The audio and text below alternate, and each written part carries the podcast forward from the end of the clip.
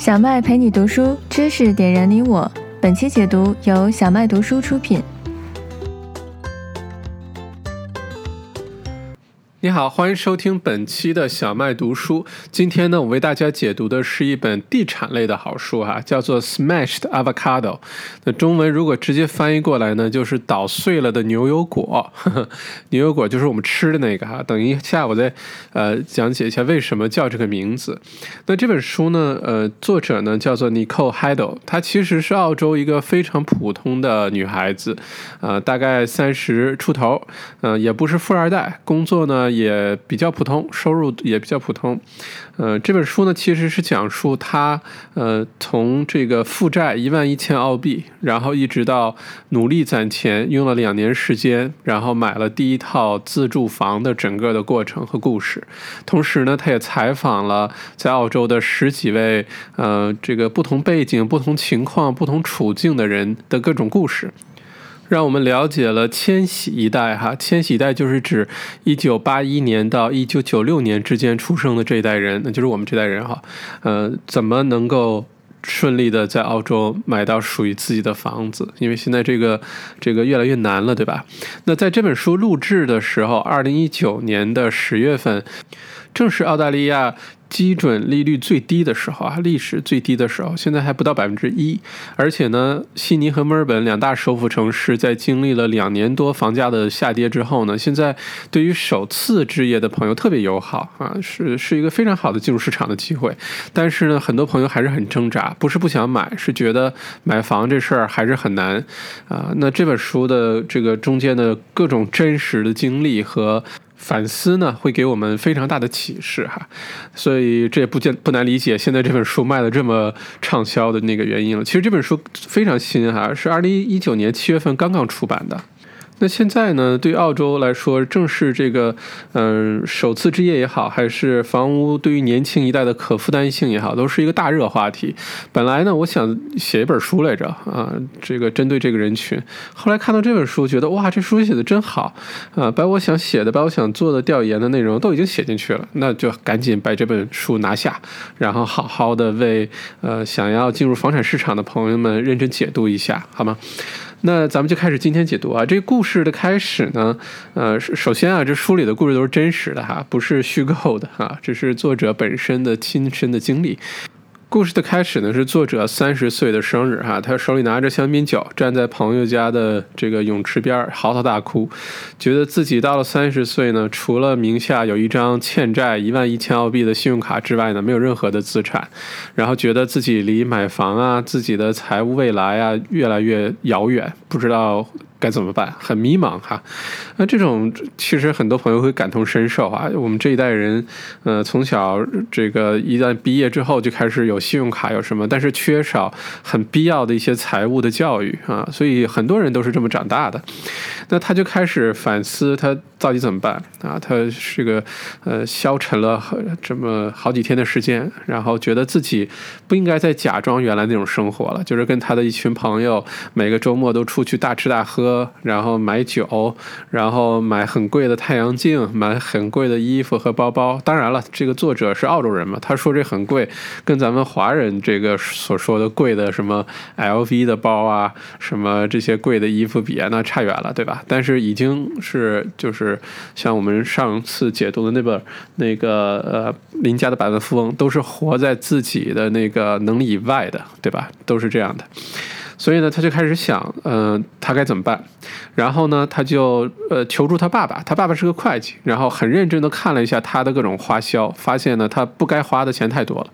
啊，不管是这个美容美发的钱，还是出去呃周末这个打出租车，然后买好多酒这个钱，还是呃这各种各样的什么出国旅游啊什么的，反正是花很多钱吧，但自己收入也没有很高。所以他就想，我不要再做一个巨婴了，我要真的做一个对自己负责任的成年人。于是他就开始研究买房的事儿，因为对于澳洲人来说，其实也有一个梦想，就是一定要买一套属于自己的房子。这跟咱们华人很像啊，只不过我们华人。特别爱买房，而且不停的买。澳洲人其实买一套啊，属于自己的房子，然后可以修修补补，然后可以在后院干点什么，种点东西啊，弄个游泳池，哎，就觉得特别开心。这也是澳洲人的梦想，对吧？但是呢，他觉得房价太贵了，呃，做了一些调研，也的确是在这个八十年代、九十年代的时候呢，墨尔本、悉尼的房价基本上是四倍于呃一个人平均的年收入。啊，如果你一年那个时候赚三万澳币的话，那当时的一套房子的中间价差不多就是十二万澳币就能买下一套。那现在对于墨尔本悉尼是多少呢？是九到十一倍啊，九到十一倍。这个数字呢，其实是相当高的。当然了，世界上也有很多其他的国际城市更高。小麦几年前写过这个这方面文章哈，叫《小麦谈地产》，大家好奇的话可以去。呃，谷歌上搜一下，你像呃这个东京啊，呃新加坡啊，香港这些城市，可以最高的达到十九倍，十九倍你的这个年收入特别高。香港是当时有数据最贵的，那没有北京和上海数据哈。所以呢，对于澳洲年轻人来说呢，买房这事儿越来越遥远啊。但是呢，作者也说，千万不要觉得房价贵你就放弃这个梦想了，因为房价只会越来越贵的。过若干年后，二十年后、三十年后，我们的下一代长大的时候，他们依然。会觉得房价贵的啊，这只这是一个事实了，我们要接受了。所以呢，买房要趁早啊，不要一直拖，一直等，不要觉得这个梦想没有上一代人那么容易了，然后就啊就不去做了。因为上一代人对于澳洲人来说啊，这个 baby boomer 就是呃这个第二次世界大战之后生出的这一批人，他们呢其实过了这个几十年好日子，澳洲经济非常稳定的发展了将近二十年，然后这段时间呢，澳洲的人口也稳定增长，政治上特别稳定，又没什么天灾人祸，所以澳洲的这个。房价是，呃，这个这个狠狠的涨了好多年，而且涨得最快的就是一九九八年到二零零三年这段时间哈，移民的高潮，技术移民的高潮，然后从。两千零六年开始的投资移民，尤其来自于中国的投资移民，或者是呃东南亚地区的投资移民增加，澳洲房价哈就明显上升。那对于很多的这个 baby boomer 哈，我们这个叫做婴儿潮那一代这个呃人来说呢，他们是不小心都变得富有的啊。只要那时候你别这个自作啊自己瞎作，你只要有一份稳定的工作，买个一两套房子，到现在基本。都可以是百万富翁了，好吧？因为房子的价格涨了特别多。那对于那一代人来说呢，其实呃日子好过很过很多。那对于现在千禧年这一代人来说，八零后九零后来说呢，其实日子并没有那时候好过哈，因为房价真的是越来越贵。那这本书说到这本书的名字啊，Smashed Avocado，为什么叫这名字呢？是因为呢，二零一六年十月份的时候呢，有一个澳洲非常著名的人口学家叫 Bernard Salt，Salt 就是我们的那个盐哈。姓姓这个 Salt，他呢是呃这个 The Australian 啊澳洲人呃那个报纸上一个专栏作家来着，然后呢他就写了一段这个文章，他就写说他见到很多年轻人呢每个周末都去吃 brunch，brunch 就是我们说那个早午餐哈，就是到了周末啊这个睡个懒觉，然后十点十一点约上几位好友去一个呃这个著名的咖啡店，然后点一个早餐，点杯咖啡，边聊。聊天边吃边吃早饭，然后朋友聚一下，就像咱们喝广东早茶周末那个效果一样哈。他就说，他见了很多年轻人呢，到周末的时候，而且每个周末愿意花二十二块钱买一份捣碎了的牛油果，放点奶酪，放在一片面包上，就这么一个东西卖二十二块钱。他说。我我作为一个中年人，他是这个 Bernard Salt 自己说啊，我作为一个中年人，我的家庭我也养了，孩子也都长大了，我的房子也供完了，我负担得起这种这么贵的这个呃这种这种在外面吃饭。年轻这一代怎么负担得起呢？他们怎么可以这样呢？如果这样下去，他们还怎么买房呢？那就这么一个事儿呢，当时在澳洲这个主流社会引起了轩然大波，所以呢，这个书的这个名字就叫 Smashed Avocado 啊，呃，大家一听到就是在澳洲，现在大家一听到 Smashed Avocado，呃，就会想到当时的那个那篇文章哈，然后引起了广泛的这个舆论争议，也让年轻一代觉得说啊，你们千禧，你们这个 Baby Boomer，呃，那个时候很容易就买到房子，我们这一代人，呃，我就算。每个周末不吃这个呃不让吃我也离买房子很遥远，等等等等。但最后呢，得出结论是什么呢？是说这个呃你周末出去花这么多钱吃这个饭哈，是一个周末二三十块钱，呃，一年下来可能看上去没有多少钱，但是呢，它代表着一种心态，它代表着一种你对自己财务的态度。如果说呃经常这样出去大手大脚的花钱的话呢，如果你是一个普通人的话呢，这的确是个问题。它的确这种生活方式会让你离你自己的梦想越来越远，好吧？而且作者也发现呢，其实他如果想要去买一个自己的房子，还房贷的价钱呢，其实跟他现在的房租价钱差不了太多，可能每个月就贵一点儿。呃，什么东西最难呢？最难的是首付啊，因为在澳洲，你想买个房子，通常要准备出百分之十到二十的首付。如果买公寓的话，可能这个比例更高一些。那攒首付这事儿特别难。特别特别难，因为现在根据 Collogic 的一个数据的话，这个对于一个澳洲的年轻人想攒够二百分之二十的这个房屋首付啊，平均要这个九点四年的时间啊。就是九年半时间才能攒够这首付，而且这个时间越来越长，所以很多人的这个面临挑战就在这儿了啊！一下子你想啊，每个月用税后的收入啊，这个付完各种生活费、房租，然后你也要生活，你也要有社交活动吧？这些东西都结束之后，还能攒下来钱，然后攒这个钱能攒个几万块钱，其实真心不太容易，对吧？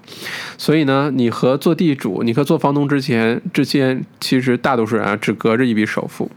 那就作者就开始说如何开始攒首付，这是这本书比较精彩的地方哈。英文叫做 The Power Save，Power 就是力量那个，就是强力攒钱哈，强强力攒钱阶段。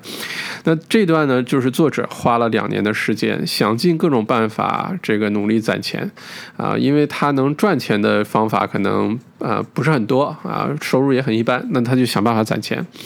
呃，作者就说呢，你不需要赚很多，但你不能乱花钱。呃，这个作者在这个攒钱这两年呢，其实每个月的收入，固定收入每个月是四千块钱税后，呃，那一年的话也就是五万块钱，对吧？那其实是真的是比较普通的收入哈。然后呢，每个月还有点外快，五百到一千块钱外快，平均下来一个月四千七百块钱的税后收入啊。作者为了攒钱呢，一个呢是先搬回了自己父母家住啊，然后每个星期付一百五十块钱的水电煤气费，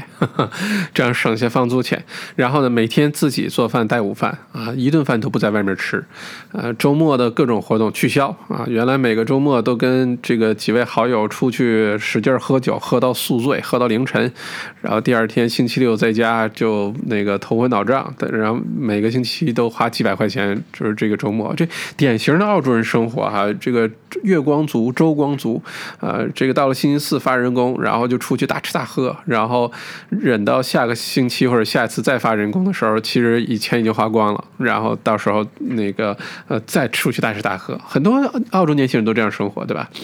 那作者说这种生活就不行了，他就开始不出去了，然后惨兮兮的哈，自己一个人躲在家，然后喝着爸妈的酒柜里的红酒，每喝一杯还得申请一下，不像原来，因为作者自己都已经住出去住了好几年了，跟朋友合租，然后现在为了攒钱又搬回这儿，就很多不适应吧，很多不习惯吧，然后看着手机屏幕上原来的朋友，呃，这个出去各种玩儿，然后各种呃发 Facebook 发 Instagram，他当时。心里就觉得特别苦哈，这个最美好的时光，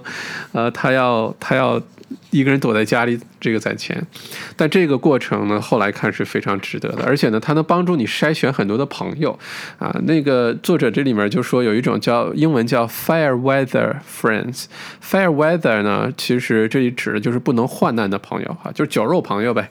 他说刚开始的时候，每个星期他的这些酒肉朋友还不停的呃发信息、打电话给他，找他出去玩。后来呢，他开始努力攒钱了，这些朋友也不来找他了，所以呢。作者就觉得说，哎，这些酒肉朋友其实刚开始觉得很难受啊，突然觉得他一个人了，但是后来想想想，没关系，这种朋友在你患难的时候也未必会愿意帮你啊，可以一起玩，不一定能一起患难，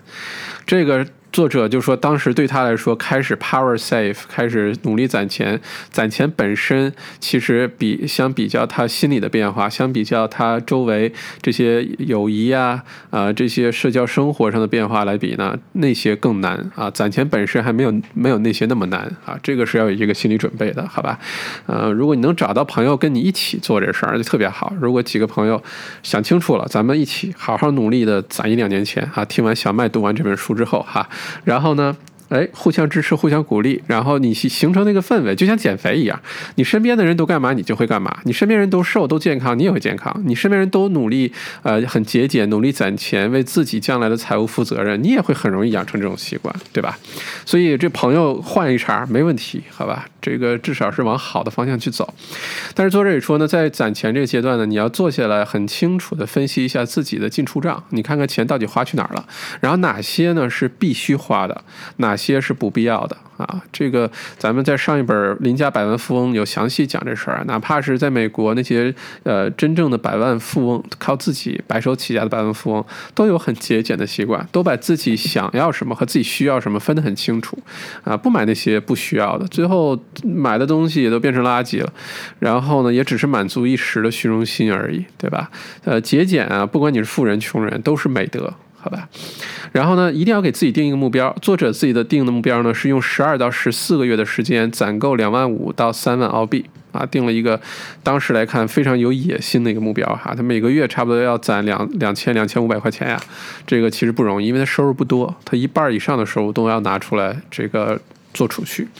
而且呢，作者呢开始研究如何打一份零工赚外快啊，光靠一份工作不太行。所以作者除了自己那份呃本职工作之后呢，他还开始这个，他是个文字工作者啊，他开始写一些啊，做个自由职业者，供稿啊，写些东西，然后每个月能多出个几百块钱的一个收入。然后呢，这个作者说，在过去回头看这两年，其实你不不需要完全放弃你的社交生活，你的 social life，呃，该去参加婚礼也要去参加，朋友的 party 也要去，但是呢，就不要像原来那种花很多很多钱买很贵的酒、很贵的礼物，呃，等等，该去的还要去，但是你要清楚的知道自己这正在经历一个努力攒钱的阶段，所以不必要的开销尽量避免，好吧？嗯。再有呢，就是呃，攒钱的过程当中呢，你要想办法，呃，这个把一些开销降低，比如说把房租啊要降低。如果你能搬回父母家去住，或者搬到朋友家的这个什么这个这个找个房间住，哎，能能把这房租省下来很好。不需要买的一些衣服不要买。或者买些便宜的衣服啊，然后没有必要的东西就不买了啊。再有呢，就是你要清楚的知道，power save 啊，这种攒钱这个高强度攒钱模式啊是暂时的，你忍住就好了，好吧？你你忍得住，你攒的越快越早结束，不是让你这辈子都这样，好吧？但你必须要经历这么一段时间，把这钱攒够。那作者呢，后来还真的就用了不到两年的时间，然后就把这钱给攒够，然后用这笔自己攒的钱，然后成功的买了自己的地摊。套房子，当然他第一套房子也不贵哈，三十几万，在墨尔本，这个作者就在墨尔本啊，然后在墨尔本的南边啊，靠海，嗯，比较远的一个地方，买了属于自己的第一套比较旧的一个房子，但比那是真正属于他自己的，好吧？不过后面会讲这个故事哈，这作者经历的，而且作者当时呢选择的是没有着急还他的信用卡债，因为那一万一千块钱，如果他着急还了呢，他就意味着要晚一年进入市场。呃，作者写这本书的时候是几年前，正好是可能是一五一六年的时候，正是澳。澳洲房价涨得特别那个凶的时候，如果晚一年进入市场呢，意味着房价又要继续上涨很多，所以他选择的是先还信用卡最低的那个还款额度，然后呢每个月就两三百块钱，然后呢先买房，买了房之后再慢慢的还掉信用卡的债，好吧？这这个是尼寇这作者选的策略，然后初中呢就讲到说。这个父母这一代哈，帮助澳洲就是帮助孩子买房这件事情，这个事情其实在中国父母当中很常见哈。我身边很多朋友也是，就是来了之后留学，留学之后呃留在澳洲移民，移民之后家里呃给拿了一笔钱做首付，然后呃这个自己就在这买了房了。有的可能直接就全额帮孩子给付掉了，有的是拿首付，孩子自己来那个还贷款，对吧？呃，在中国这也是就是特别常见的一个事儿哈。其实，在澳洲也这样。澳洲的父母呢，其实很多也特别愿意帮自己的孩子能尽快买房。一来呢，父母这一代呢是澳洲比较富有的一代，可能是现在澳洲人口当中最富有的一代啊，就是这个 baby boomer 婴儿潮的这一代。呃，另外呢，对于他们来说呢，看着自己的孩子很挣扎，这个进进入不了房产市场呢，也比较比较揪心。所以很多澳洲父母呢，用各种各样的方式帮助孩子。进入市场，对吧？嗯，常见的方式呢，一个是现金赠与，就直接给孩子拿几万块钱啊，然后当首付去去买房吧。第二个呢是房子，这个父母的房子呢，有的时候已经，比如买的好几十年前买的，这房子可能十万块钱、十五万块钱买的，现在已经涨到一百万了，好吧？可以呢做一个这个贷款的重组啊，英文叫 refinance 啊，拿出个十万八万来给这个子女呃当首付买房，这个非常常见。嗯，再有呢就是父母直接做。这个呃子女房屋贷款的担保人啊，这个当然风险稍微对于父母来说来大一些，因为这个是个非常长期的事儿，一个贷款就贷款二三十年，对吧？但这三种方式是非常非常常见的。不过书中作者也说，其实要提醒大家，就是说天禧贷啊，我们要是真的想做一个对自己负责任的成年人哈，不要做巨婴的话，你要记得父母是没有义务帮你买房的。虽然很多父母这么做，包括尤其是中国的父母，但我们要清楚的知道，父母没有义务帮你买。但如果父母愿意帮你或者有能力帮你的话，那这件事情真的会变得容易很多哈，比靠你自己要容易很多。嗯，呃，再有呢，就是一定要处理好跟父母之间的关系，因为不管是你为了攒钱搬去搬回去跟父母一起住啊，为了省这个房租钱，还是说呃父母真的帮你出钱了，或者是帮你做担保了来买房，这件事情一定要讨论的清清楚楚的。我觉得这件事情在我们中国人的文化当中还好哎，在澳洲的文化可能稍微复杂一些，因为澳洲人，呃，每一代人之间那个关系很微妙啊，不像我们亲情那么重，他们就恨不得就是跟上一代人就像真的就像是那个朋友关系一样哈，啊，不过呃，的确家家里人呢，通常容易因为钱的问题引起一些关系的摩擦，这个要注意沟通，好吧？再有呢，作者也说，这个他采访的一位呃书中的这一个。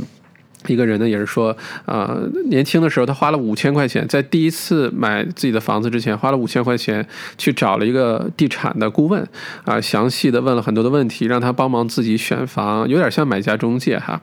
然后呢，他后来觉得这五千块钱花的特别值，虽然对于攒钱的人来说，这个五千块钱算一笔大数，对吧？你可能要攒两三个月才能攒得下来，但是呢，特别值，因为帮你选一套好的房子之后呢，呃，你能省下来好多的这个，呃。这个将来可能存在的问题，而且如果这房子增值增得快呢，你很快能买第二套房。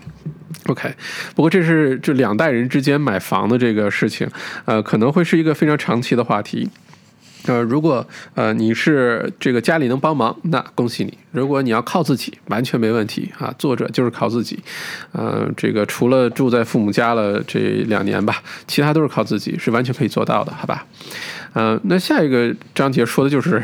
这个题目就叫做“你真的可以靠自己做到”哈，You really can do it yourself。那刚才我们提到一个数据，就是二零一八年 CallLogic 啊说的这个，在澳洲年轻人想攒够百分之二十首付，需要平均九年半的时间，好吧？这时间这么长，你要从现在开始攒，这个到那时候这数据可能又延长了。那在这个过程当中，最大的敌人是什么呢？其实除了刚才咱们说的酒肉朋友啊，总拉着你出去乱花钱的这些朋友之外，最大的一个问题就是房租，因为你在攒钱的时候，你要有地方住吧。你也要付房租给别人吧？那你一年下来呢？呃，这个房租可能一两万，甚至两三万块钱就这么付出去了，对吧？那这个钱，如果你是能攒下来的话呢，能能让你尽早进入房产市场的话呢，你早一年进入房产市场，你就能省下来这几万块钱。所以房租是一个大问题。那这个作者呢，采访了好几个人哈，怎么省房租，特别有意思。那比较简单粗暴的办法就是你找一个房租比较便宜的房子，对吧？小一点的或者搬得远一点。的，啊，就是通勤可能不太方便，或者是呃周边的设施没有那么方便，或不是什么什么富人区啊，或者特别好的区，但是房租便宜，这是好办法。再有呢，就是找朋友合租，或者你做二房东，租下来之后把其他几个房间租出去，把你的房租降低。再或者呢，去父母家住。那作者还采访了几个人，特别有意思。他们是在这段时间呢，呃，自己买了那个那个房车啊，买个大面包车，然后把它改装成了这个住房，然后呢边工作，因为他们在都是在互联网上工作啊，可以做这个图像设计的，或者是打一些杂工的。小两口呢就绕着澳洲边边玩，然后呢边攒钱，边工作边攒钱。因为他们没有房租，你知道吧？就是买了一辆两千零八年的大面包车，改装的。然后就各种营地去住，呃，特别有意思。然后把房租钱省下来呢，就抓紧时间攒钱，因为你每年两个人如果能省下来两三万房租钱，相当于你就多赚了这个两三万块钱的税后收入呀。这算下来的话，等于你收入一下子多了四五万块钱的一年的收入，这还挺厉害的。所以这是个挺有意思的思路来着啊。还有呢，采访了一个人很有意思，是在他朋友家的后院，他买了一个很旧的那个房车，就。不能动了，然后呃把它放在后院，然后把它里面装修装修，在里面住了半年啊，然后借用朋友的厨房和卫生间，然后攒钱，努力攒钱啊。其实看看，其实大家真的是不容易啊，为了买房。但是这些都是一些小小小小小招数、小技巧，大家可以借鉴一下，就知道为了攒钱，大家都做了哪些牺牲。再有呢，就是说一定要充分了解各个州政府的各种优惠政策，有的是首次置业补贴啊，这个有的呢是这个。呃，各种印花税的减免啊。这个在下面时候会详细说，但是对于首次置业者来说，你不要光闭着眼睛攒钱，你要了解到，其实政府呃，从尤其澳洲政府啊，从十九世纪六十年代开始就推出了帮助首次置业者买房的这个政策，到现在一直都有，常年都有，好吧？呃，小麦在澳洲这十几年经历最多的一次是联邦政府好像那个时候给一万五，然后维州政府还给你七千块钱还是八千块钱，就是你买房的时候这个。呃，澳洲政府、州政府和联邦政府会给你两万多块钱的这个这个钱，呃，帮助你进入房产市场。那现在也各个州都有这个啊首次置业补助哈。那当然了，这个补助的呃价格会变来变去，但是通常一般现在联邦政府一万块钱澳币的首次置业补助，州政府可能是没有哈。但这一万块钱靠你自己攒，你也要攒一段时间，所以这个是要充分利用上的，好吗？那再有呢，就是书中开始提到一个非常有意思的概念哈，叫做租投者 （rent）。Vesting rent vestor rent 就是出租的那个词哈，然后 vest 就是我们说 investor 投资者那个 vest rent vesting 呢，租投者这事儿呢存在了几年了。如果你对这个事儿感兴趣的话呢，你可以去 YouTube 或者是腾讯视频，你搜小麦谈地产。我在二零一七年初的时候呢，做过一系列的地产节目，里面有一集叫租投者思维，专门讲的就是这事儿啊。rent vesting 租就是出租的租。投就是投资的投，租投者，他什么意思呢？就是说，呃，很多人呢可能手头这个这个首付有限啊，一方面呢不希望呃因为买房住去特别偏远或者自己不喜欢的区，呃，但另外一方面呢又不想一直。租房一直等下去哈，因为这个房价涨得太快，那怎么办呢？那就是你用攒的钱呢，在一个你能负担的啊适合投资的区，先买一套那个房子，然后呢，你依然自己租一套房子，在离你工作近啊，离你你喜欢的这个区里这个生活，这样的话呢，你又不牺牲你的生活方式，你又能进入房产市场啊，然后呢，通过房子来这个这个赚钱啊，积累财富，而且将来你也可以搬去你自己的房子里，或者把它卖掉。等等，所以这种模式现在越来越受欢迎。然后作者呢也采访了很多这种 rent vesting 的这个人群，其中有代表性的就是啊，这个维州有小两口。嗯，都三十出头，他们就是嗯，喜欢呢住在海边喜欢住在墨尔本的南边然后又不想一直这个这个交租金，只是租房，所以呢，他们就开始使劲攒钱，然后在他们比较不熟悉但是很适合投资的区呢，开始就买三四十万块钱的房子先买，然后一套又一套，他们到这个书写书的时候呢，这小两口已经有六套投资房了，但是两口子还是是租在 Sandringham，就是墨尔本南区的一个。靠海的一个一个很好的区啊，啊，租在一个小公寓里面，他们很喜欢那儿的生活方式。早上起来可以去海边遛狗啊，跑跑步啊。但是呢，自己已经有六套房子了。这个 rent vesting 很有可能是对于年轻一代很嗯很快能加速进入房产市场的一个好办法。但是呢，呃，你的这个第一套房子的选择特别重要。因为你选择第一套房子的时候，就要为第二套房子做准备，要让它能迅速增值。这是为什么？第一套房子最好是买一个有土地的啊，别远点不要紧，但是有土地它才有增值潜力。你可以自己租在公寓里，但是你要买套有土地的。好吧？呃，另外呢，就是你可以考虑一下用 buyers agent，就是我们说的买方中介。呃，通常我们接触的中介啊，他们是对卖家负责的，就是对开发商啊、对房东负责的，因为他们要把他们的房子卖给你，然后他从他们那儿收费用，对吧？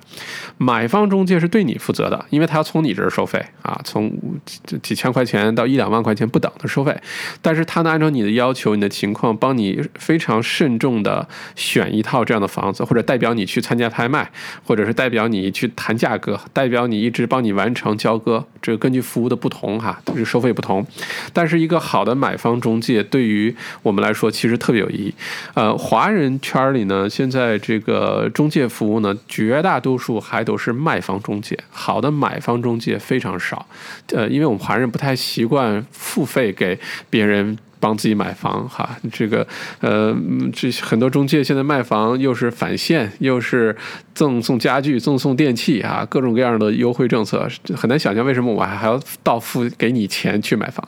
因为这个选择真的很重要啊。越是这个倒找，越是啊给你各种返现的这种房子，你越要小心，好吧？如果好卖的东西，它也不需要用这么多办法来促销，不是啊？嗯。呃再有呢，就是做 rent investing 呢，你要充分的了解清楚自己的借贷能力，要提前就开始了解这事儿，找个 mortgage broker，把你的收入水平、你的信用卡、你的呃各项开销都把它计算出来，很早就开始了解一下自己到底能贷款多少钱，好吧？呃，反正这就是免费的，然后你才能开始设立目标。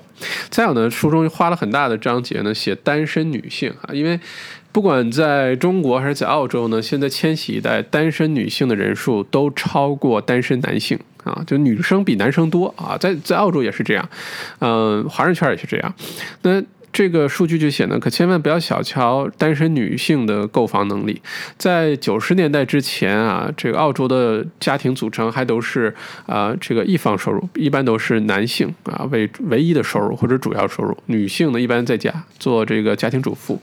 那现在这个千禧一代就不一样了，跟上一代人来比，千禧一代呢很多女性都是经济独立的女性啊，都是靠自己的。而且呢，根据澳洲统计局的一个最新的数字呢，呃，未来的五年呢，计划。买房的女性是男性的一倍啊，就是他们做了一个调查，百分之二十二的女性未来五年想买房，百分之十一的男性未来五年有计划买房啊，男性。就没有女性那么那么愿意买房，那么愿意为自己的将来做打算啊。再有呢，就是呃，作者提醒呢，虽然单身单身女性买房的比例，或者是呃持有自住房的比例都高于同龄的男性，但是呢，还是说呃两个人在一起啊，这个攒钱买房更容易啊。不管你是找个男朋友、找个老公，还是两个朋友之之间哈，那一起来这个攒钱啊买房，在澳洲其实很多朋友之间一起合伙买房的啊。这这个不不一定非得是家人，或者是男女朋友，或者是夫妻，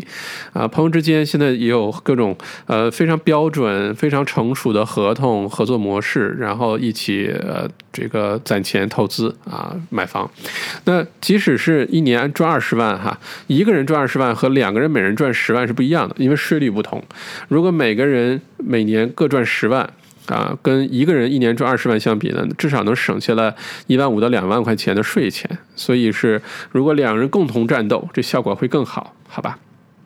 那在买这个房子的时候，如果你想做租投者哈，你要选择出租行情好的，而且将来潜增长潜力比较大的啊，呃，否则的话呢，你如果你自己出呃出去租房子住，住住在你这工作附近或者你喜欢的区域，另外一套房子如果中间出现租客啊没有租客啊，或者是这个等等原因呢，你要供两套房子，那时候压力比较大。另外呢，你买这套房子，你要非常清晰你的目标是这套房子一定要有资产增值。一定要有 equity 啊，这个增长，这样的话呢，过了两三年、三四年，这套房子增值之后，增值的部分就是你买第二套房子的首付了，那你就不是一个人战斗了，好吧？你要靠自己工作攒钱，这个特别慢，所以买房当中第一套是最难的。你一旦买了第一套，然后第一套房子你选择又很好，它开始增值的话呢，后面其实相对来说就简单很多。呃，说到这儿呢，小麦说一句题外话，这个这是为什么我之前写文章也好，做节目也好，一直比较反对大家买，比如说墨尔本市中心的那些高层公寓的主要原因，就是因为这些公寓呢，除非你买的是呃这个楼特别特别。啊，或者是风景啊，独一无二，或者是三房四房以上的，否则如果你买的是一房。两房的这种高层公寓哈，它的增值潜力特别低。经常四五年都不增值了，再加上中间很多的一些隐形的物业费啊等等，呃，如果你买了一套这样的房子作为第一套房子的话，不管你自己住还是你租头者，你把它出租出去了，也许出租出去好像还挺容易的，租金也 OK，对吧？但事实是呢，你四五年之后这套房子没怎么涨价，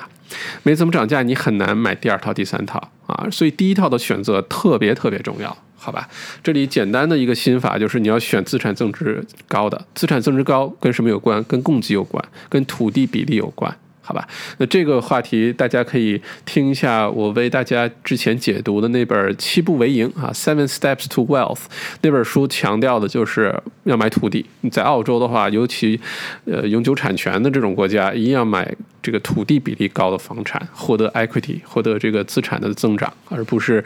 就是买一套公寓啊，买个这个呃住起来方便，出租方便，但未来几年差别会非常大。OK。OK，嗯，再有呢，就是现在那个呃，有很多呃提高收入或者增增长那个收入的好办法，通过房子哈。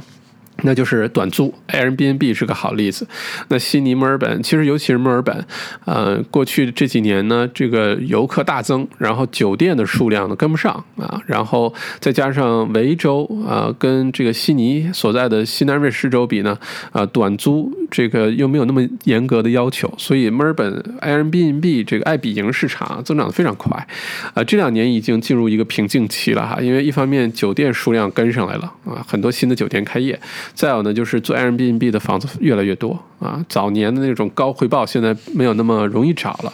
但是呢，这个短租呢，依然是一个快速提高你收入的一个好办法啊。经常一套房子，如果长租的话，可能一周租个五百、五百五；如果做短租的话呢，可能一一个星期有的时候能租到一千五，甚至更多的这个价钱哈。旺旺季的时候，可能租到两千一个星期都说不定。但是呢，作者也提醒，这的确是一条好办法。对于新的这一代来说，上一代人没有这个机会，没有这个商业模式。对于我们千禧一代，八零九零后之后，哎，有这么一个商业模式，我们好可以好好抓住这个机会。但是呢，你要清楚的了解呢，一个是你布置这个房间需要一笔钱。对吧？你要家具啊、床单啊、洗衣机、冰箱要布置好。另外呢，就是它其实很消耗时间维护这事儿啊，除非你找一个像样的中介。但从小麦的经验来看，其实好的 Airbnb 短租的中介非常非常少。对，如果靠谱的话，特别特别少啊。呃，不管本地的还是华人的，如果能碰到好的呢，真的是一件特别幸运的事儿。另外呢，Airbnb 短租这个其实秘诀在于入住率啊，你不要觉得一个晚上我能租到两三百，甚至更高，很好，那个关系并不大。其实入住率是真正的这个秘诀，好吧？你宁愿每一晚上就 ADP 哈，Average Daily Price，宁愿每晚的价格稍微比你的同类的竞争便宜一点，但你的入住率很高，你才真的赚钱，好吧？OK，然后呢，作者就说，在攒钱的过程当中呢，攒钱的过程很无聊，而且呢，很容易迷失方向，因为有的时候你不知道你你是为了买房攒钱，但你你要想象一下，你到底要为了一个什么样的房子攒钱，对吧？所以作者就建议呢，你边攒钱的这段时间呢，干嘛呢？你研究市场。啊，你可以去看房，看房不要钱，对吧？除了费点油钱之外，你就不停的看房，而且这个是必须的。你不要等你攒够了钱才开始看房。我身边很多朋友在买第一套房子之前，都看了不下两三百套房子，最后才选了一套自己又负担得起、自己又能接受又或者满意的，好吧？所以你在攒钱期间就可以去做这事儿啊，马上就可以开始做。啊，一来呢可以让目标非常清晰明确，你就知道你你要选的哪个区了，或者你要选的到底是一个什么样的房子。另外一个呢，可以来调整你的期待值啊，免得你想象的是一个那样的房子，其实最后你攒够钱发现哦，原来不是那样子，好吧？嗯。再有呢，如果你攒够了钱开始买房的话呢，这个合同也很有说法。通常呢，建议大家签这合同呢，要加两个特殊的条款。一个呢是 subject to finance，就是说你签了这个合同，但是我有个条件是我必须成功的获得贷款。如果贷款获得不了的话，那这个合同也作废，好吧？那第二个呢就是 subject to past of 呃 all building inspection 啊，这个 subject to pass all building inspection 呢，就是要检查一下里面是不是有什么白蚁啊这些害虫啊。另外呢，就是要看一下这个建筑是不是有什么结构的问题啊，什么等等这些问题啊。通常来说，对于买房这个卖家或者是中介都是接受这些条件的，这是很正常的。好吧，但是对于买家，你要知道有这么回事儿，不要你签了合同，发现贷不到款，或者发现这房子有问题，那时候你又必须硬着头皮履行这个合同，那时候就倒倒霉了啊。再有呢，就是你要这个提前的就开始接触贷款经济。咱们刚才讲了，越早接触贷款经济越好，你可以了解自己的贷款能力，而且很多好的贷款经济呢，它能拿到比你直接去银行更低的利率，因为它可能会呃手中有很多。多个银行的不同的贷款产品，它可以根据你的情况给你推荐一个最合适的，所以找个好的贷款经纪很重要。呃，作者呢，呃的观点呢是要慎重对待 off the plan，要慎重对待楼花，啊，尤其是他。作者是墨尔本人嘛？他这里其实指的就是墨尔本市中心这个或者周边的一些呃高层公寓过剩的这些区哈。他就说，一来呢，这些区未来几年会不停的有公寓出来，类似的公寓出来，很难涨价；再有一个呢，就是物业费开销特别高。啊，一个三十来万、三四十万的一房的小公寓，这个物业费也特别高，因为有电梯、有游泳池、有大堂经理，啊，这些物业费的开销一定要把它提前考虑进去、计算进去，因为它会直接影响你的现金流啊。然后，这个将来你这一房公寓放在市场上卖的时候，能不能卖掉又是另外一回事儿，因为可能市场上同类的一房公寓有几百上千套在卖，对吧？作者呢是推荐最好买个两房的啊，如果条件允许的话，啊，这个我之前也写过这样文章哈，就是这个如果你买公寓，公寓中的战斗机是两房两卫一车位，就是两个卧室、两个卫生间、一个车位。当然，这种房子一般不在首次置业的能力范围内哈，一般都在六七十万以上了，啊，当然如果能有这个选择，最好这样，因为呃。一来呢，你搬进去之后呢，你可以把另外一个房间出租出去，帮你缓解还贷压力。另外呢，是这个房子将来你把它整个拿出去出租，甚至于出售的时候呢，它能适适合的人群特别广泛啊，不管小两口啊，啊上班族的两个人一起合租啊，或者是小小家庭父母来住啊，啊，或者是年轻家庭有个小孩儿啊，它能覆盖的人群特别广。所以这种房子呢，呃，接触能接受的人越广，它涨价的可能性越大。好吧，再有呢，就是要注意你买的这一套房子，第一套房子周边的这些区，啊，周边的这些设施哈，这个区本身一定要是人口啊各方面正在上升的区。另外，周边是不是有学校啊，有这个购物啊，有这个啊这个些什么体育的设施啊等等，这些呢，其实大家也是可以去听我之前录的那本《七步为营》，里面有详细的说你这个住的三公里、五公里以内都应该有哪些设施，这些设施怎在长期。都会怎么影响你的房价？好吧，啊，这里就不再赘述了。然后呢，这个在调研阶段，其实目的只有一个，就是你要给自己。多充电，你要自己努力学习，好吧？因为你只有你啊，对自己最负责。但是你要知道，很多环节一定需要专业人士，比如贷款啊、房屋验收啊、呃检查呀，呃还有什么买房中介啊，这些都需要专业的人来帮你。但你在找他们之前，你心里应该做到心中有数了，好吧？一定要自己努力提升自己的认知啊。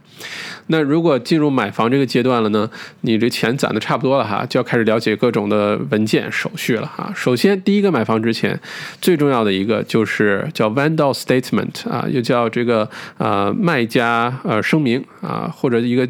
更常见的名字叫 Section Thirty Two 啊，三十二号文件。这个三十二号文件是免费的，你要来之后呢，里面会写的非常清楚，关于这个房子、这个土地的各种信息啊，是不是能再开发呀？这上有没有一些什么呃，是不是 heritage，啊是不是文物的楼啊？在墨尔本、悉尼很多这样的楼，你不能自己随便拆的，对吧？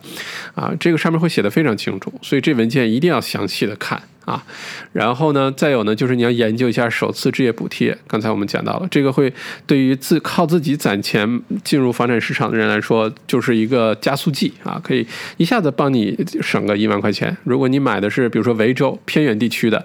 啊。房子的话呢，维州的政府的首首次置业补助是两万澳币啊，还不是一万，更多了啊。这个充分去了解一下怎么满足这个要求。再有呢，就是印花税减免。那以呃悉尼和墨尔本所在两个州举例呢，悉尼是你买的房如果是六十五万澳币以内啊，印花税免掉；如果是呃墨尔本的话是六十万澳币以内。那如果你买的房子是六十到七十五万澳币之间，在墨尔本的话，你可以获得印花税的减免。啊，这印花税，如果你买新房，像楼花，呃，很多时候就直接就特别便宜，因为房子还没盖，对吧？呃，如果是买现房呢，在维州通常它是一个比较复杂的计算公式，啊，最后算下来呢，差不多是百分之五啊，百分之五到五点五左右，所以也是一笔不小的开销啊。你要买一个六十万房子，印花税，呃，差不多也三万块钱了，所以这个数要有一个充分的心理准备。再有呢，这个章节其实讲了一个特别有意思的东西哈，叫做呃 Lenders Mortgage Insurance，简称 LMI，啊，中文呢可以翻译成借贷保险，什么意思呢？这个银行呀，呃，在把贷款放给这个借贷人的时候呢，会根据借贷人的风险的评级呢，呃，强制要求你有的时候啊，强制要求你买个保险。啊，如果你这房子你能拿出百分之二十的首付的话，一般就不用了。如果呢你拿不出这么多首付，或者是呃这个银行觉得你存在什么风险的话呢，需要你买这保险。这保险是担保，如果你还不到贷还不上贷款的时候啊，这个能能起到作用。那这个 M L M I 呢跟什么有关呢？跟两个因素有关。第一个呢是房价越高，这个借贷保险越贵。它有个计算公式，或者是你首付越低，比如说明明百分之二十的首付，你可能只能拿出百分之十，那你就需要买这个保险。而且呢，呃，百分之十的首付和百分之五的首付比，百分之五首付那个更贵，好吧？跟这两个因素有关。但它有什么好处呢？通过 L M L M I，如果你一份稳定的收入，你可以不用攒百分之二十的首付，能够提前的。就进入房产市场啊，最低呢可以降至百分之五。如果你自住房，你呃可以不用攒百分之二十首付了，攒百分之五，然后买一个这个保险，你就可以提前进入房产市场。好吧，那这个 L L L M I 啊，这事儿呢，咱们之前呃解读的那那本的 Barefoot Investor 白手起家里面其实有提到过，啊，那本书的作者呢建议是你使劲攒钱，尽量不要买 L M I，你尽量多攒首付的钱，因为这个 L M I 呢，它这个借贷贷款呢会啊放在你的这个贷款里面，然后呢是平均每个月还的。它是要产生利息的，这样二三十年下来会给你额外贷出一大笔费用来啊。但是从另外一个角度讲呢，如果这个房产市场处于一个马上上升或者正在迅速上升的阶段呢，如果你不用攒百分之二十首付，你攒百分之五，好吧，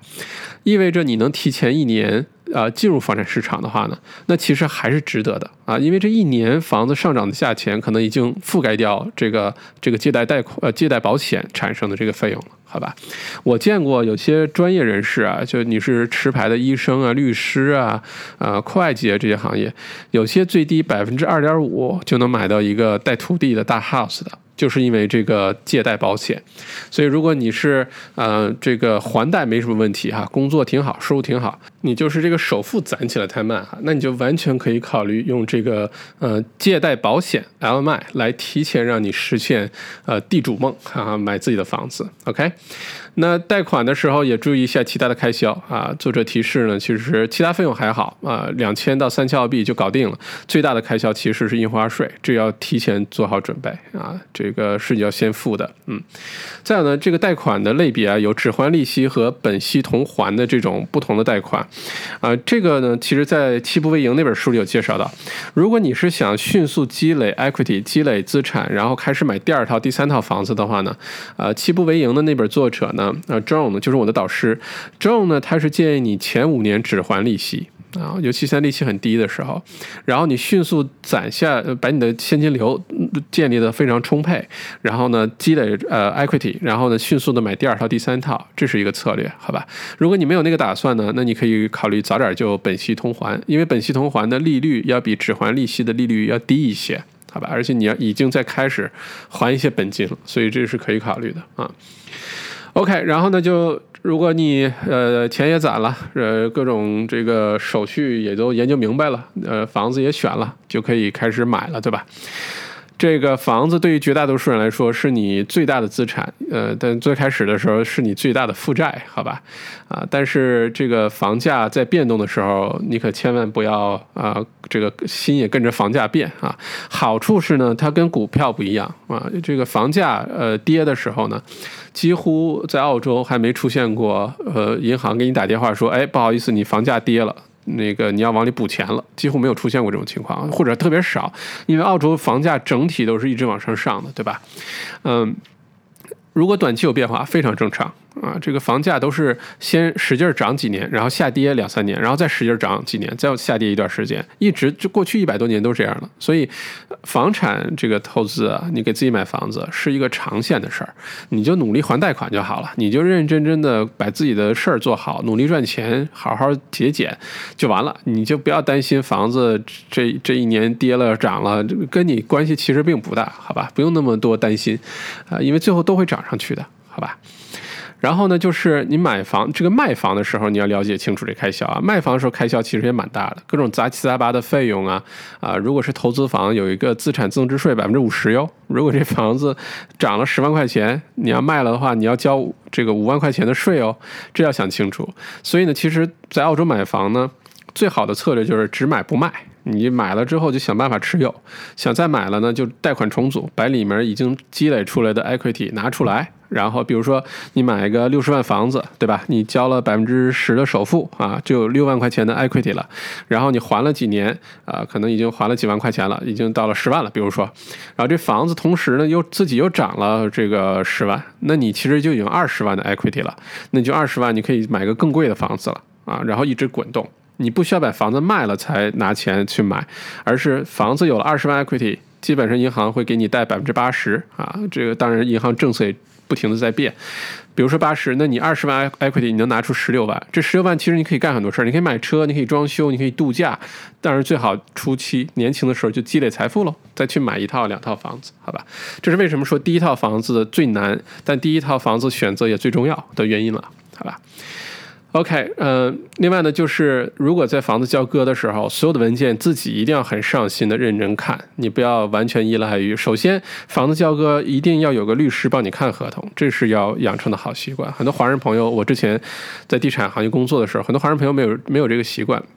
一定要有。另外，自己也要很认真看。好吧，然后作者呢就回忆说，其实第一年是最难熬的，因为买房之后第一年心理上变化很大。你做租客的时候呢，有的时候你还可以晚交点房租啊，或者搬去一个便宜地方，但你买了房，房贷可是要按时还的。而且呢，这个有时候压力大的时候，真的是特别就是难熬。这作者说，他一直好奇，他光吃这个鱼罐头能活多久。后来呢，他就开始研究如何。赚更多的钱，你比如说，他就开始把一间房租出去，或者说，他就开始给这个 Australian Financial Review 啊，就是澳洲财务财经呃评论报，就是小麦每天早上小麦内参一定会读的其中的一个报纸，给他们做兼职的这个供稿人，哎，开始赚些零花钱，然后呢，就开始缓解自己的这个收入的压力啊，就想办法增加收入啊。把第一年熬过去，要有心理准备哦。做了这个房呃房东，做了地主，第一年可能不好过，但也是正常的，好吧？嗯，然后呢，就是说到第二份工作哈，一定就是说，呃，在短期内第二份工作一定会有帮助的，但是要注意不要 burn out，就是你不要就把自己累到。不行，这个可能对健康影响可能也不值得，这要想清楚。另外，在澳洲，如果你第二份工作的话呢，它税率会变得很高啊，很多都需要交税。但你要知道呢，这个两份工作这事儿啊，它只是暂时的啊，它会帮解帮你缓解第一年的一些压力啊。然后一旦这个时间过去了，比如说你主要那份工作收入增加了，或者是啊你这个找到其他办法赚钱了，或者是你的房屋这个开始涨价了，等等等等。不管情况发生什么变化吧，你第二份工作随时可以就去掉不是让你一辈子为了供房子就两份三份工作那么打工，那个也确实可能不持久啊。那最后作者这个回忆说这事值不值呢？他觉得在澳他采访了很多人哈，最后得出结论就是说，在澳洲呢，房产还是投资首选。啊，现在得出一个结论就是，你在澳洲，如果你没有很多其他的更好的机会，不管是投资生意啊，或者你是投资股票高手啊等等，啊，买房是最安全的一个办法啊。另外呢，即使是你对股市啊、基金啊、债券啊什么都特别熟，啊，现在这个一个广泛的认认为哈，最安全的是你应该至少至少买一套自住房。啊，自住房你必须是自己的，啊，你像那个澳洲总理 Scott Morrison 啊，ScoMo，他就只有一套房子，你知道吗？只有一套，就自住房，他没有其他的投资房。但是呢，呃，他们会投很多很多其他的东西，所以呢，第一套房子还是要努力买一套自住房啊，不要一直租房。之之后的钱你愿意怎么分配啊？怎么这个投资啊？那是另外一回事儿，好吧？呃，再有呢，就是还贷款的过程可能压力很大，但是它会强制你攒钱，不该花的不花，最后你能剩下一大批资产，就是你的这个房子啊，是当你退休的时候，你会感谢你年轻的时候这个努力和节俭的啊，嗯。然后呢，作者也说，如果你真的就是买的是公寓，因为首套首次置业的话，公寓更加可以负担，而且区域可能，呃，是你喜欢的区域。如果你真的买了公寓的话呢，就会有物业费，对吧？那就你要多参加一些物业的这些开的会，你要了解一下物业费的花去哪儿了啊？你要呃行使自己的权利啊，不要光是每年。大几千块钱的交，然后也不关心楼里怎么回事儿，多去了解一下，对你将来继续做投资也有很好很大的好处，啊，再有呢，就是如果你选择做 rentvestor 租投者的话呢，啊，你要想到你可能有一份自己的工作，然后你要这个有一套投资房，你还要交自己的房租，嗯，不要想什么都自己做，你可以选一个好的出租中介帮你照管你的那套出租房。这样的话，那边有租客出问题了，有维护维修啊，夜里头水龙头漏了，就不会来打扰你。你可以安心的好好工作，好好的追求事业上的前进发展，提高收入，然后买更多的房子啊。那。不管怎么样呢，其实心里要有一个非常大的一个图图景啊，不是我们这么咬牙切齿，在一两年前甚至更久，为了买套房，就为了完成那个澳洲梦或者我们的中国梦啊，终于住在自己的房子里了。这个不是目的，这只是第一步而已，好吧？其实呢，是你要有个长期的一个目标啊，长期的策略，就最后，比如说。你用十年时间啊买买五套房子，然后在你退休之前，可能百分之八十的房贷都还完了，或者是卖掉一两套，然后所有的房贷都清了，然后你手里剩了几套房子，但没有房贷，光收租，然后你也有非常稳定的收入，再加上你的养老金啊，再加上什么，那你这个呃退休生活或者提前退休的财务自由的生活就会很很开心，对吧？但这些都需要你提前计划。第一套房子不是目标。买一套房子不是目标，而是它只是你长远的第一步而已，最艰难的一步而已，好吧？也不要为了买房子牺牲所有哈，哪怕这个多攒点钱，就多攒半年、一年、一年两年钱就多攒了，也真的别把自己逼疯了。这作者呃表达这个观点，OK。呃，最后呢，就是说提到了一些装修啊，如何靠房子快速赚钱。装修这事儿呢，其实需要很多的经验啊，这个不是每个人都适合做。但是，呃，作者也采访了一些靠装修赚快钱的一些人，也确实做得很好啊。这不，如果说装修的话呢，这个将来我其实可以为大家再选另外一本书，在澳洲呢有一个女女女的澳洲女的，专门做装修。做的特别厉害，他说还上电视，然后呢，专门教人怎么用特别，呃，这个不用很多的预算，然后能给这房子升值，然后把这房子再卖掉啊，专门买那些比较旧的房子，就干这个。哎，赚的很好，但是当然跟市场各方面很多的这个情况有关。我也见过，之前两年做的很好，然后房产市场下跌的时候，然后卡在那儿，房子花了好多钱装修，怎么都卖不掉的哈。所以呢，这事儿将来有机会我再为大家详细专门解读这部分的书啊，嗯。呃，如果你对装修这事儿感兴趣的话呢，呃，也可以留言给我啊，告诉我你想要多了解这事儿，那我就提前把这个书放到咱们之后的书单里面，好吗？那最后呢，书的作者这个就说我们要学会掌控自己的财务未来哈，就就是继续这种简朴啊的生活方式，节节约的生活方式，不要大手大脚。虽然我们做千禧一代，我们成长的这个过程，不管在澳洲的澳洲年轻人，还是我们华人的这一代，确确实对很多的对财务、对金钱、对物质的观念可能不太正确，可能是需要改进和调整的。尤其呃同龄人之间的攀比啊等等，这可能真的是有问题的啊！应该还是回归到比较简朴、比较朴实，然后呢不需要的钱不要乱花。不需要买那些特别贵的东西、奢侈品来彰显自己那个虚伪的身份啊。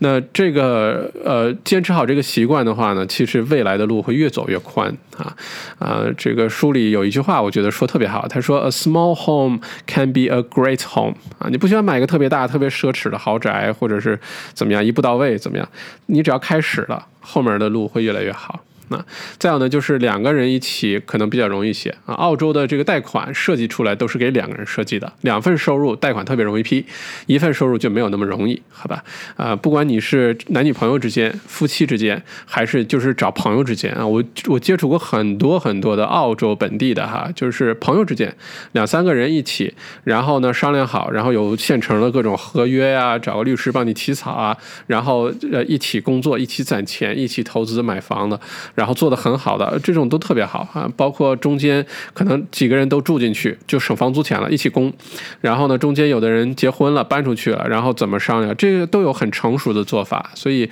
不需要非常担心说，哎呀，这样会不会朋友友情也都伤害了？提前先小人后君子，把它说清楚。澳洲有非常多成功的模型和经验可以借鉴啊，这也是可以考虑的，未必非要结束单身才开始一起战斗买房，好吧？OK。再有呢，这里也推荐大家多了解一下自己的养老金是什么。随着你收入增加，如果你工作的话，养老金是一个非常有力的武器。这个呢，还是推荐大家去听我之前解读的那本的《Barefoot Investor》白手起家，里面有详细的这个介绍。养老金绝对是你在澳洲的一个有力的财务武器来着，好吧？那未来到底会如何呢？这个作者因为这本书还很新哈，接下来澳洲的房产市场呃变化呢方向也不是特别明朗啊。有的人说会大涨，有的人说这个可能还要再等个半年一年，呃，但是好消息是现在利率呃是历史最低点百分之零点七五，未来的这半年一年也不会有明显的上涨。所以如果大家能借助这个好机会啊，抓紧时间进入市场，尤其首次置业者，清楚的了解这些这个补助啊。呃，这个减印花税的减免这些好的政策，绝对是千载难逢的好机会，好吧？一定要想办法进去。呃，书中作者结尾的时候也是说，澳洲的房价其实会一直涨的啊，不要一直等。等房价下跌那是不太可能的。再有呢，就是学会与时间做朋友啊。买房子这个是个长线，买了之后不用想那么多，然后你就好好做你的事儿，然后时间会给你回报。再有呢，就是说买房这过程真心不容易啊。作者自己也经历了那两年特别难熬，尤其是心理的变化非常难熬的阶段。但是中间获得的个人成长非常巨大啊，重新认识你自己，重新审视你自己，你的消费习惯，你对人生的态度，你对物质的态度，对吧？再有。呢，你获得的未来的这个财务安全绝对值得，比你一直大手大脚花钱，每天活得很开心，但是当你老了之后，发现你还一无所有，要比那个要好得多得多。OK，那小麦最后读完这个书的这个有六点感受啊，想跟大家分享一下。第一个呢，就是在澳洲，还是那句话，对于大多数人来说，买房是最安全的投资手段，好吧？呃，尤其是你一定要买一套自住房。一定要买一套自住房啊，哪怕它小点儿，哪怕它旧点儿，没关系，一定要买一套自己的房子。之后你想买投资房，想买股票，那再说。第二呢，就是说，澳洲主要城市的房价长线只会上涨，只会上涨。呃，澳洲的这个移民数量只会一直增加啊。这个呃，不管是最宜居城市，在澳洲好几个都在澳洲。再有呢，就是。澳洲政治相当稳定，没有天灾人祸，教育、经济、旅游各方面发展的都特别好，所以呢，这几个主要城市——悉尼、墨尔本、啊布里斯班、黄金海岸啊，是包括阿德雷德、佩斯、啊塔斯马尼亚这些主要的首府城市，房价长线只会涨，不要看短线。第三个呢，就是你至少要买一套自己住的房子，好吧？第四个呢是攒钱的确很不容易，呃，这个习惯是非常好的。就是说，你攒钱过程当中养成的这个好习惯和心理状态非常重要，啊，它甚至重要过于攒钱本身啊。第五个呢是攒钱这么不容易，要想办法多赚钱啊。对于我们华人来说，勤劳、勇敢、智慧的民族。啊，赚钱的方法很多，呃，简单的是可以打第二份工啊，或者多点的话，想想自己有没有一些其他赚钱的一些机会，对吧？赚钱说说说说实话，还是要比攒钱要快，要容易。只不过你赚了钱，别把它都花掉了，你要养成攒钱的好好心态、好习惯，然后你还能多赚钱，那就那就牛了，对吧？第六个呢，就是做真实的自己。我们千禧这一代啊，八零后、九零后，一定要做真实的自己，不要被这个世界、被这个社会的。物欲啊影响我们，要知道自己真实的存在，好吧？OK，谢谢你的收听哈，这就是今天我为大家解读的这本《Smashed Avocado》。看了之后，我觉得特别有意思，呃，希望也对很多这个准备首次买房的朋友们呢，能有一些启发，好吗？啊、再次感谢你的收听，咱们下周小麦读书见。